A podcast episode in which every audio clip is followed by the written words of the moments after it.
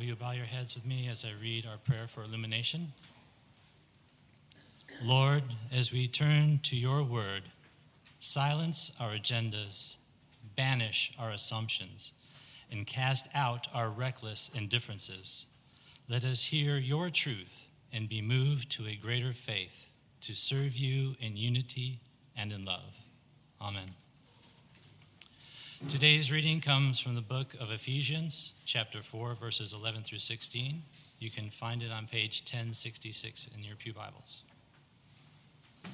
The gifts he gave were that some would be apostles, some prophets, some evangelists, some pastors and teachers, to equip the saints for the work of ministry, for building up the body of Christ until all of us come to the unity of the faith and of the knowledge of the Son of God to maturity, to the full measure of the stature of Christ.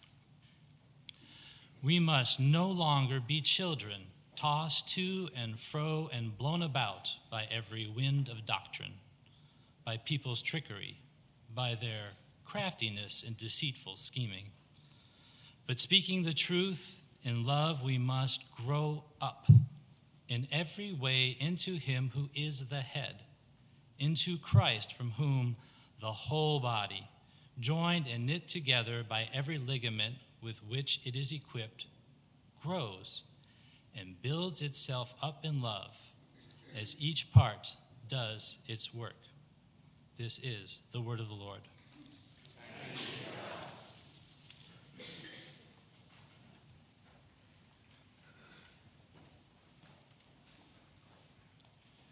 So, once again, today I will be leaving immediately after the sermon to go over to the net and preach over there. Uh, so, again, I will be slipping out. Don't be offended by that. I'm just trying to get uh, to multiple places in a short amount of time.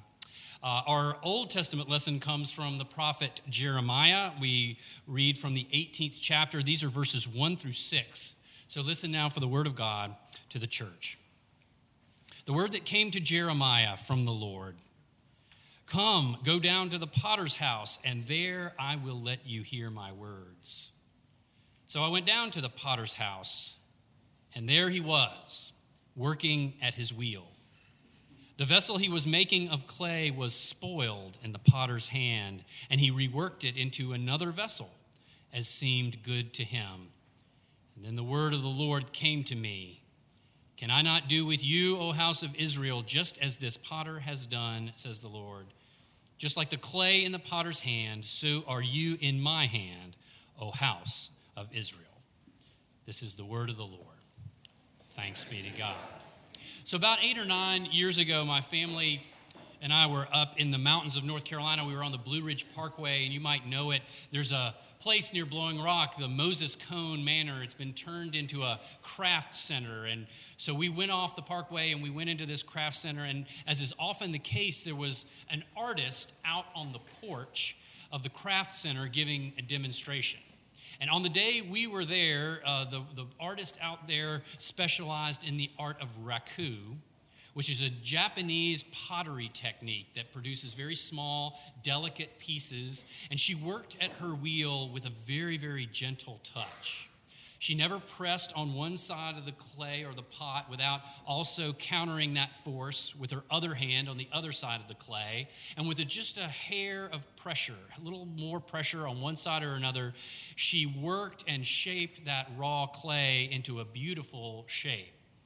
And she told us that later she would take this raw creation and she would fire it at a very, very high temperature. And then while it was still very, very hot, she would pull it out, put it on a heat resistant surface, and then lay upon it strands of horsehair from a tail or a mane of a horse. And as those strands carbonized, they would leave little burnt trails all around the piece. And it made it a very, very beautiful finish. It was a remarkable work of art that we were watching. A few years, a few years later, I tried to decide to, uh, I decided to try my own hand at a more traditional kind of pottery. I went to the pottery studio up at Montreat. Some of you may know where it is. And I took a handful of earthenware clay and I thumped it right there in the middle of the wheel. I had never done any of this stuff before. I was completely winging all of it. There was somebody kind of giving us some instructions here or there. And I guess it went okay, you know, especially for a first timer. But I will say that the experience made me really respect these true artists and what they're able to do in clay. This is my finished product from that day. It's on loan from the uh, museum, uh, as you can see. Uh, it is it is round-ish you know it's not completely round and if you look at it real hard it's not so level either on the on the top um, i was kind of happy about how the glaze turned out and that's probably the best part of it. But even there, you can see it's almost like I kind of quit at the end. I mean, it just kind of stops. And so it is not a high work of art, um, but it does kind of give me a taste of why Scripture may choose this kind of metaphor again and again to describe God uh, as being a potter uh, and to describe us as being clay in the hands of the potter. We're reminded again and again that that's what we are, that we're in the hands of a master artist who's intent on making handfuls of wet dust into something that's beautiful. And as the clay, we are constantly in God's hands with the perfect pressure of divine inspiration always upon us. The Lord is constantly at work in the studio of creation. As Jeremiah puts it, you know, he, he takes this metaphor and uses it on several levels. He begins with the challenge that's evident right from the very beginning. We see this, it's not as obvious in the English word order, but the poetic power of Hebrew word order makes this point very, very clearly. The Hebrew is organized to say something like this God was making something at the wheel, spoiled it was spoiled. This harsh Hebrew verb is the first word that's uttered about this so called work of art that's in the master's hands. And that word can be translated in some other ways too. None of them great. Going to ruin, corrupted, depraved, laid waste, ravaged, felled, polluted even the best clay has impurities in it. And potters try their best to get those out before that wheel even begins to turn, like sticks and stones. Excess water has to be squeezed out of that clay. And even if you get that raw material in the best condition that you can, things can still go wrong. If the clay is not centered, if it doesn't hold together as the artist hoped, hopes that it will hold together. And even in God's studio, it seems, something had gone radically wrong. As lumps of clay in the hands of God, we too have to say that we start out maybe a little spoiled. I love the quote that Reverend Joanna Adams has used before. She said, A saint is someone whose life has not been sufficiently researched. and it is true, from the best of us to the worst of us, we all have impurities. We all have flaws. We all have the capacity to come apart every now and then. And theologically speaking, we do say that we as humans are depraved. We toss that word around theologically. Left to our own devices, we are corrupted. We are felled. We are polluted. We are kind of going to ruin. We are works of art spoiled in the master's hands. As I said before, I'm not an experienced or particularly talented potter, but I did learn something else in that studio at Montreat. I saw that close to their wheels, many potters keep a big trash can lined with a thick plastic bag. And they toss into that can the spoiled, broken, incomplete projects that just didn't work out so well. And they have a particular name for the clay that gets thrown in that bin. They call it reclaim because that is exactly the intent. That clay is simply waiting to be reclaimed, remoistened, remixed, refreshed so that it may be reused so that the potter can take that clay and try again.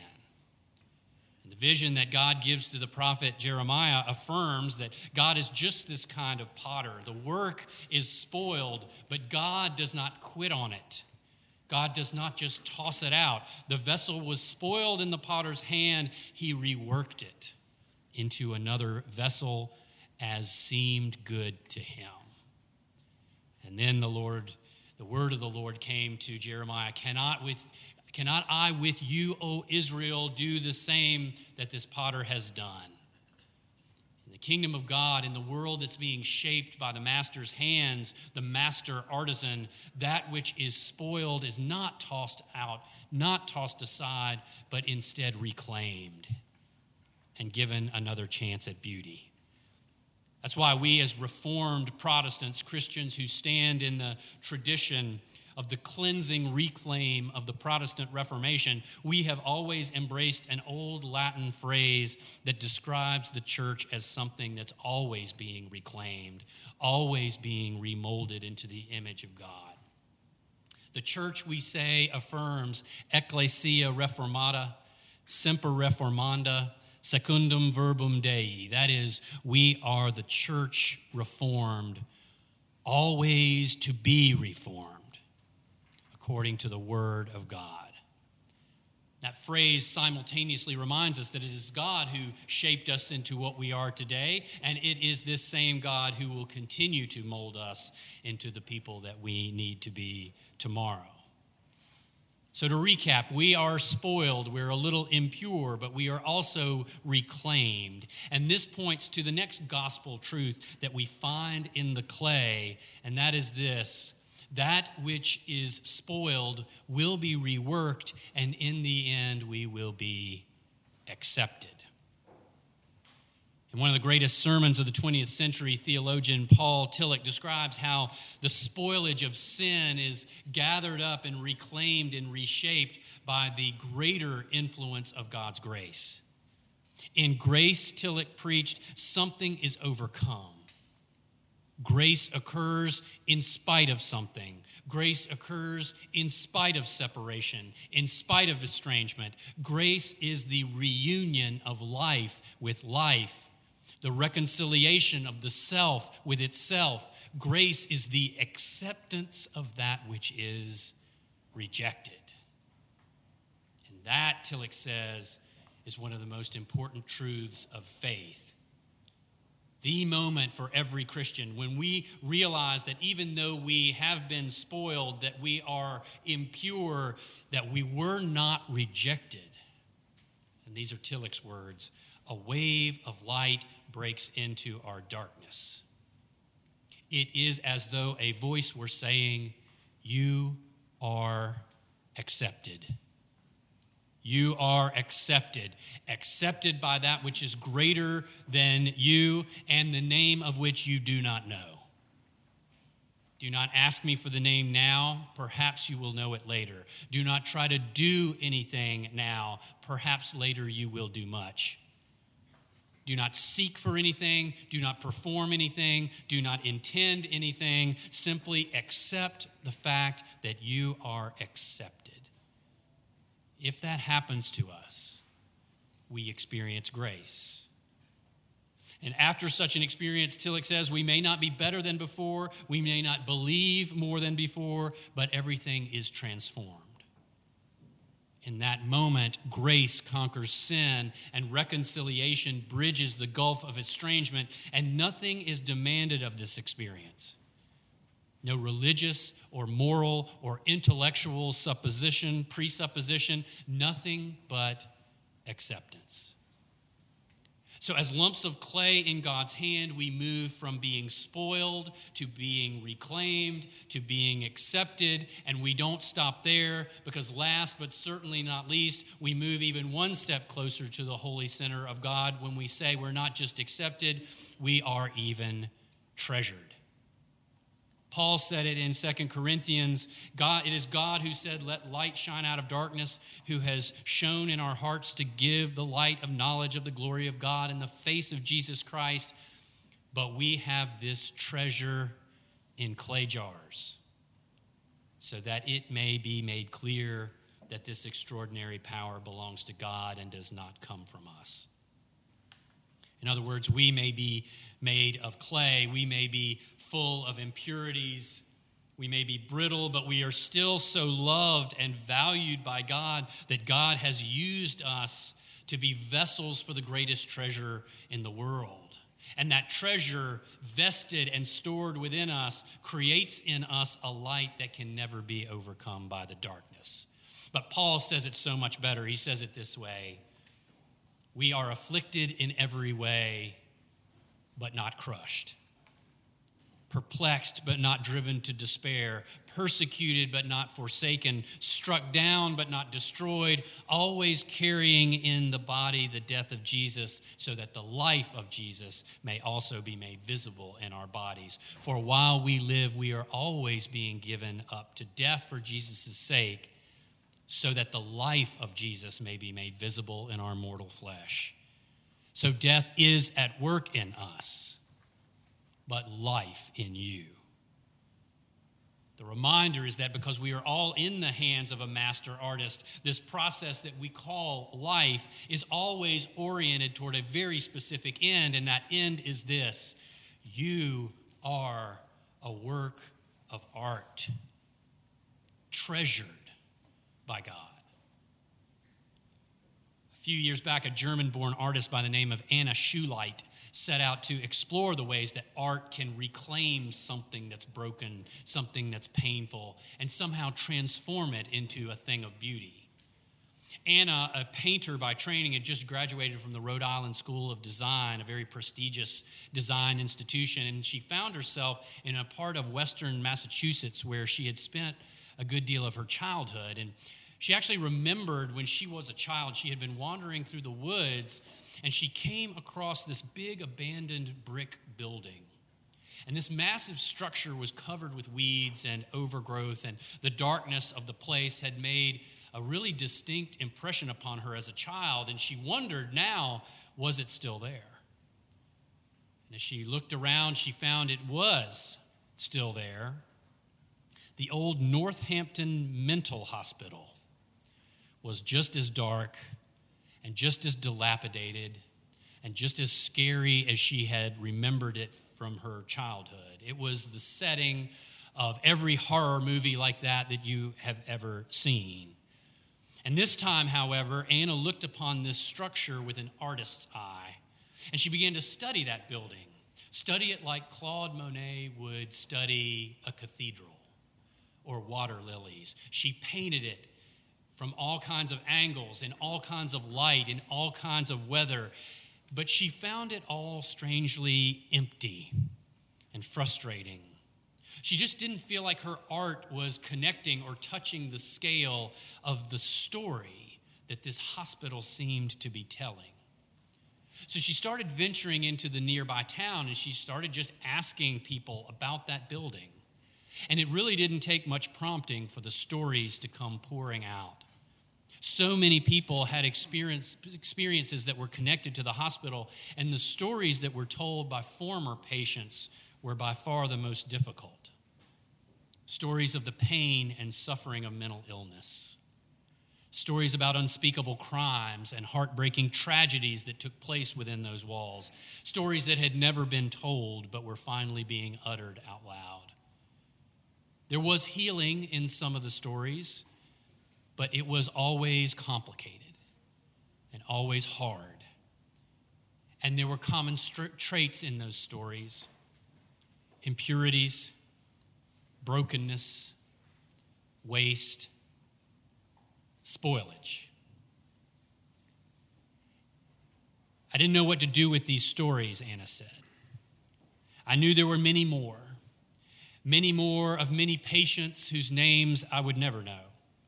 And I realized that this hospital had absorbed many, many thousands of lives, and that there were many more such hospitals around the country.